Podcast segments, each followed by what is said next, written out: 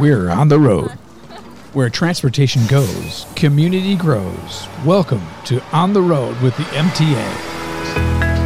And welcome to another edition of On the Road with the MTA. I'm Jay Gibbons alongside with Stephanie Kay from the MTA. How's Stephanie today? I'm great, busy. I've been to a lot of different chamber events, and I know Mr. Bennett and I have to go to an awards banquet this evening. Again? Well, we raised money for the breast cancer awareness. So we're doing that in Frankenmuth, and I was at an awards banquet just last week as he received an award, and that just go all the time. You are go all the time. I was at the Davison Chamber luncheon today, met some wonderful people, but last week I went to the Swartz Creek Chamber, and whenever you meet somebody who's really dynamic or doing something great in the community, you want to have them on our podcast. Yes, you do. That's what this is all about, is wonderful things happening in the community.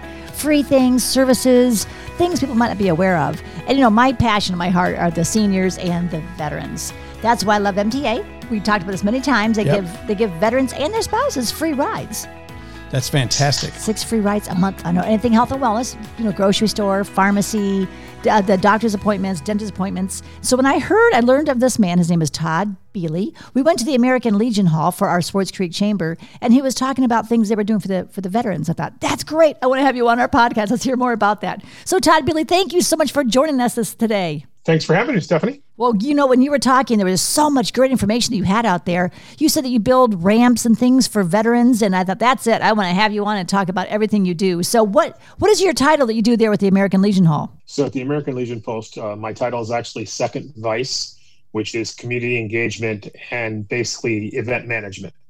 So we have a group of leaders here, Commander, First Vice, Second Vice, Finance, Adjutant, who are the basically leaders, but we are elected leaders. Every year we go through and our crew picks out who they want to have perform the specific tasks, and luckily the team still likes me to be in that position. I think they do. You did a great job with it. Well, tell us some things that you do for the veterans in that position, because I know you said you will build ramps for them, which is awesome, but what are some of the things that you do? Yep, so the American Legion Post here in Swartz Creek, obviously most people know the American Legion is made up of veterans and veterans families. So we actually have 3 parts to Legion plus a partner group. So there is the Sons of the Legion, there is the Women's Auxiliary, and then there is the kind of the main members. So if you're a veteran that has served in the U.S. Armed Forces, you're eligible to join the American Legion at any point in time. So that's kind of our main members, our post.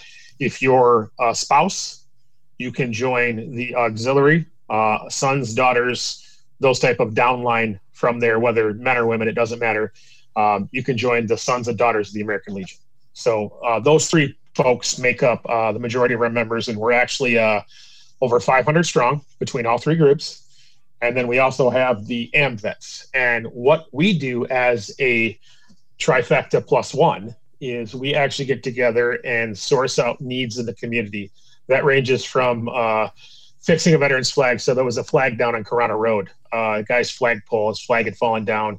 We had somebody just stop, fix up his pulley, make sure that the flag was flying, number one. We had a guy come back from Iraq a few years ago. This was back, I think, in 13 or 14. Guy came back with some damage, had to be in a chair. So our sons group and our main members group got together, took out some hammers, took out some lumber, and built a ramp for this front of this guy's porch.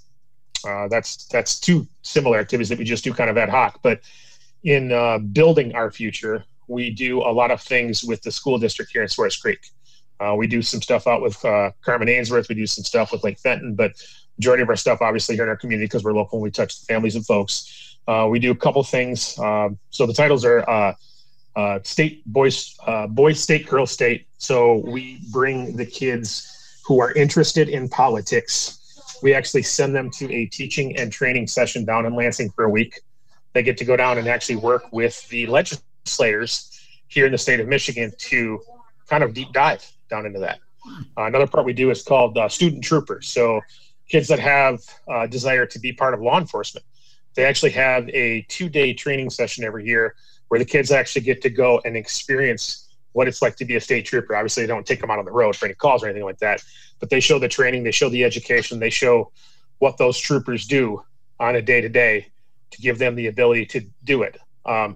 Cool part about both of these things is both of these activities that I just mentioned count towards advanced education credits. Oh, cool. There's actually a variety of other things to go, but I don't want to I don't want to go too in depth because I can sit here and talk about this all day long. And you never know what you might spark in a young person that they're going to be in the law enforcement for a career. So that's wonderful. They can do that. Yes, ma'am. Well, awesome. Now, if somebody's listening right now and they are maybe a veteran or they have a neighbor who's a veteran, they need, let's just say, a ramp built, or they need some help and assistance. How can they get a hold of you to let you know they could use your assistance? So SwartzCreeklegion.com is our website. On there, you'll see our address. We're over at 3440 Morris Road here in Swartz Creek. We don't have any paid staff. Everybody here is a volunteer. So we don't really have anybody sitting around in the office. But if you see a car in the parking lot, you're always welcome to stop up. And then our phone number is 810-635-7333. And you're more than welcome to leave us a message. We're also on Facebook. If you search Swartz Creek Legion, you'll find us there on Facebook as well. You can utilize whatever means are comfortable to you as a person to reach out to us, and we can have a conversation and see where the Legion can help you out. Well, I know I'm going to be going over there and dropping off some items for the soldiers because they're putting together packages, and they needed everything. They talked about those little, those little mugs that you get, or those little drinking cups you get for promotions. You probably have a whole cupboard full of those, don't you? Yep. Well, they're collecting those right now because they're going to send them to soldiers because they can put their water in there, and they give them a cleaning water tablet, so it cleans the water so they can actually drink that. Oh. So, and they need combs, they need, so many items. Now, is that done through you as well, Todd? Yes, ma'am. So, Kathy Knickerbocker has kind of taken charge of that. She has, our women's auxiliary is a powerhouse when it comes to taking care of our veterans, especially our deployed folks. And what you're referencing, we put together care packages. So, like, I'm sure you've seen the YouTube videos of people putting together cookies and putting together knickknacks and whatnot. So what we've done is, we've reached out to a couple of our former deployed folks that have came home in the last few years and basically said, "Hey, if you could have had anything, right? What would you have wanted?" And I mean, it's kind of funny. Like, you heard her at the meeting talking about like mustard packets, salsa packets, McDonald's sweet and sour sauce. Believe it or not, is an absolute hit. They get to obviously MREs, for those who don't know, meals ready to eat is what the soldiers have to eat in the field. Sometimes it's hot, most of the time it's cold, but they're able to sauce it up, flavor it up. So good example of a partner in the community is Subway up here.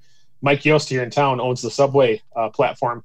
He donates a case of mustard every year for us to use, little packets of mustard. Yeah. And he takes really good care of us. There's a lot of our community does that. I don't want to just single him out. We got a lot of good donations, but it's these care packages. It literally gives these soldiers a taste of home when they're sitting in Fallujah or sitting in Iraq, Afghanistan, Libya, and you name it, wherever they're at in the world, we can get these care packages to them, and it makes all the difference in the world. Well, I know they said a comb too, and I bought this big old bag of combs because I wanted one specific comb, and it had like a little pointer thing on it, so I wanted that for my hair. All the other combs I'm not going to use, so I want to bring those over. And you name some of the things that people can, if they're listening right now, they can get together in their house and bring over to or buy. What would be some of the things that we can? Do you have a list in front of you, or can I get that list so I can put on the Facebook page with this? What are some things you can think of? You kind of hit it on the nail. Combs. Any type of like a mug or something that's got a seal where they can throw it back in their rucksack. Spice packets, sugar packets, any type of seasoning, flavoring stuff. Those are some ones. I know we talked about a little bit, but clothing. Believe it or not, Kathy brought up a specific point where Stephanie was visiting with the Chamber of Commerce, where one of the field hospitals they were at, because of some contaminants, basically we had to give away all the clothes. So like they normally have like a place where if a soldier gets hurt, right, their gear gets all messed up, they can have a pair of sweatpants, have a t-shirt, have something to wear while they're over there, because it's not easy to get clothing into a field area, right? So we sent 150 t-shirts. But what I'll do, Stephanie, is I'll get with Kathy and we'll get kind of a hit list. Yes, please. I do have a list I got from her, so I'll put that on the Facebook page as well. But I didn't know, when you say clothing, you don't want somebody's old beat up clothing. You would like some maybe gently used, but possibly brand new, right? Is what you're looking for. Yeah. If we get anything in packages that's already in sealed packages, if you got something like that, obviously, I can tell you from knowledge of friends, socks and underwear are always a hit. Sure. You're never going to go wrong with that type of stuff. I could see that for sure. Yeah. Who doesn't like a nice pair of warm socks and clean underwear? Absolutely. Yeah. Everybody needs that. Well, yeah, everybody wants to help. I know.